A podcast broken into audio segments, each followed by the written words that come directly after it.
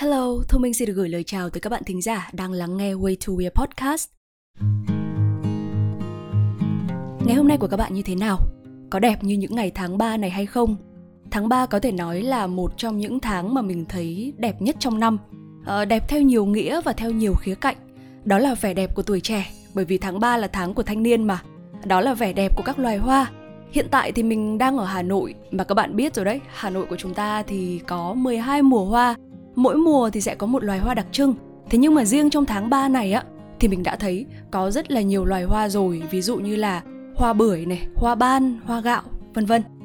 À khi mà nhắc tới hoa thì ờ, mình lại nhớ tới một bộ phim. Thực ra là có một cái chi tiết nhỏ trong một bộ phim thôi, thế nhưng mà mình cảm thấy rất là ấn tượng. Nó khiến cho bộ phim trở nên vô cùng ý nghĩa. Đó chính là bộ phim Not One List có tên tiếng Việt là Không thiếu một em, của đạo diễn Trương Nghệ Mưu ở chuyện phim thì kể về cô bé Mẫn Chi mới tốt nghiệp tiểu học, phải thay thầy giáo quản lý lớp tiểu học một tháng bởi vì thầy phải về quê thăm mẹ già bị bệnh. Và nhiệm vụ của cô đó là đến khi thầy giáo trở về thì không để lớp thiếu đi một thành viên nào, không thiếu một em nào. Giống như một số nhân vật nữ trong các bộ phim của Trương Nghệ Mưu mà mình từng xem á, thì mình thấy rằng là hầu hết các nhân vật nữ họ đều rất là cứng cỏi, rất là gan lì và rất là bền bỉ Ờ, và cô bé Mẫn Chi, một cô bé mới tốt nghiệp tiểu học thôi, thì cũng giống như vậy, cũng nhất nhất nghe theo nhiệm vụ của thầy giáo và kiên quyết là không để thiếu một em nào cả. Lúc đầu thì Mẫn Chi không biết là làm sao để có thể dạy dỗ cái đám nhóc ương ngạnh chỉ kém mình có một vài tuổi thôi. Thậm chí là cậu bé Trương Tuệ Khoa ở trong lớp á, còn bỏ học để lên thành phố đi kiếm tiền phụ gia đình bởi vì là nhà nghèo quá, ờ, khiến cho Mẫn Chi phải đi tìm kiếm. Và cái hành trình mà cô bé cô giáo 13 tuổi Mẫn Chi kiếm tiền để có lộ phí lên thành phố. Sau đó thì lang thang khắp phố phường, vượt qua rất nhiều khó khăn của các cơ quan quản lý, thậm chí là đã phải lên cả truyền thông để có thể tìm học trò, khiến cho khán giả rất xúc động. Và trên xe quay trở lại trường làng thì cô biên tập viên ở đài có hỏi cậu bé Trương Tuệ Khoa đó là Em thấy cô giáo của mình có tốt không? Em sẽ đền đáp cô như thế nào? Thì cậu bé đã trả lời rằng là Khi mà em học xong á thì em sẽ làm thật là nhiều tiền và mua thật là nhiều thứ cho cô giáo bởi vì là cô đã vất vả vì em nhiều và em phải đền đáp cho cô. Thế cụ thể cậu bé sẽ mua gì cho cô nhỉ? Thì cậu bé trả lời là cậu sẽ mua những thứ thật là đẹp. Những thứ thật đẹp ví dụ là gì? Là những bông hoa. Chi tiết này thì mình thấy rằng là gần giống với một chi tiết trong một cuốn sách có tên là cây cam ngọt của tôi. Và nếu như mà các bạn cũng là một người quan tâm tới sách á, thì các bạn cũng đã biết đó là cái cuốn sách này đã từng gây ra một cái cơn sốt người ta gọi là cơn sốt cam á trong đầu năm 2021 ờ, và trong cuốn sách này thì có cậu bé Ze Ze là nhân vật chính của câu chuyện thì đã hái trộm một bông hoa để tặng cho cô giáo khi mà thấy trên bàn của các giáo viên khác đều có hoa. Chỉ có bàn của cô giáo của cậu là không có. Có lẽ là sẽ có những thứ đẹp đẽ hơn đắt tiền hơn và giá trị hơn là những bông hoa của hai cậu bé Trương Tuệ Khoa và Ze Ze hai cô giáo đó có thể là thích hoa, có thể là không.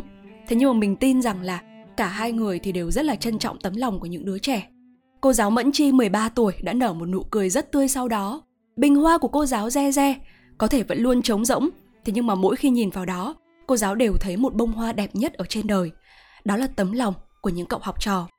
Mình thấy tấm lòng đó rất dễ hiểu nhất là tấm lòng của Trương Tuệ Khoa. Sau những ngày phải đi xin ăn đầy đau khổ ở trên thành phố, trở về cậu biết ơn cô giáo, người đã cứu cậu ra khỏi cái hoàn cảnh đó. Và theo tâm lý bình thường các bạn có thể để ý, khi mà chúng ta biết ơn một ai đó, đặc biệt là khi mà chúng ta cảm thấy biết ơn thật nhiều, thì chúng ta sẽ muốn đem thật nhiều những thứ tốt đẹp, làm thật nhiều những điều tốt cho họ và sẽ cảm thấy rằng là chúng ta rất rất là quý họ. Bên cạnh những người mình biết ơn thì còn có rất là nhiều những người khác có thể xa lạ có thể chúng ta không có cảm xúc gì cả. Và thậm chí có thể là họ đã từng làm một điều gì đó có lỗi với mình. Thế nhưng mà dù thế nào đi chăng nữa, thì hãy choose kind. Hãy lựa chọn những điều tử tế. Hãy làm những điều tử tế đối với họ. Hoặc ít nhất, đó là không hại họ. Mình nhớ cô giáo cấp 3 của mình đã từng nói với mình một câu như thế này. Đó là, thực ra chúng ta chẳng biết là mình sẽ sống được bao lâu đâu cho nên là nếu được thì hãy lựa chọn tha thứ cho nhau. Giận dỗi thì mệt nhất là mình thôi. Tập podcast này thì à, được lên sóng vào ngày 20 tháng 3 và các bạn có biết đây là ngày gì không? đó chính là ngày quốc tế hạnh phúc. Một ngày để cả thế giới cùng biểu thị mong muốn, niềm tin và quyết tâm phấn đấu vì một thế giới hòa bình, không có chiến tranh, không còn đói nghèo. Một thế giới phát triển thịnh vượng và bền vững. Một thế giới mà tất cả mọi người, cho dù chúng ta khác màu da, chúng ta khác dân tộc, tôn giáo, thế nhưng mà chúng ta đều được hưởng chọn niềm hạnh phúc. Ngày này thì được lấy ý tưởng từ một quốc gia mà mình nghĩ rằng là uh, khi mà nhắc tới tên thôi thì các bạn cũng đã rất là quen thuộc, đó chính là quốc gia Bhutan. Một vương quốc bé nhỏ nằm sâu trong lục địa miền đông Himalayas, vốn được đánh giá là nước có chỉ số hạnh phúc cao dựa trên các yếu tố ví dụ như là sức khỏe, tinh thần, giáo dục, môi trường, chất lượng quản lý và mức sống của người dân.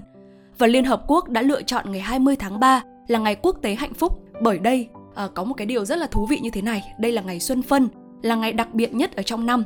Và ngày này á thì mặt trời sẽ nằm ngang đường xích đạo, độ dài ngày và đêm là sẽ bằng nhau, đại diện cho sự cân bằng và hài hòa của vũ trụ. Điều này cũng là biểu tượng cho sự cân bằng giữa âm và dương, giữa ánh sáng và bóng tối, giữa ước mơ và hiện thực. Với những ý nghĩa đặc biệt đó, thì Ngày Quốc tế Hạnh phúc đã truyền tải đi một thông điệp rằng cân bằng hài hòa là một trong những chìa khóa để mang đến hạnh phúc. Chỉ là một trong những thôi nhé. Để chúng ta thấy rằng là còn rất nhiều những chìa khóa khác nữa. Đó là những chìa khóa rất đặc biệt mà chúng ta có thể tự tạo ra, tự điều chỉnh và tự lựa chọn. Nếu các bạn thấy cân bằng hài hòa nó là cái khái niệm, nó là một cái điều gì đấy mà nó quá khó hiểu. Vậy thì hãy đơn giản hóa những tên gọi đó đi. Đó chính là tình yêu cuộc sống, yêu chính bản thân mình, yêu con người, lạc quan vui vẻ. Chúng ta đang sống trong những ngày dịch bệnh. Một số nơi trên thế giới vẫn còn đang căng thẳng. Thế nhưng mà đừng áp lực vì những điều đó. Đó là những thứ mà những người dân thường như hầu hết chúng ta không thể giải quyết hay là kiểm soát được. Hãy tập trung vào bản thân mình trước và những thứ mà mình có thể kiểm soát. Nhân ngày quốc tế hạnh phúc, hãy coi đây là một cái cớ để chúng ta tha thứ cho nhau để yêu nhau hơn bạn nhé giống như lời bài hát trong một ca khúc rất nổi tiếng của nhạc sĩ trịnh công sơn hãy yêu nhau đi khi rừng thay lá.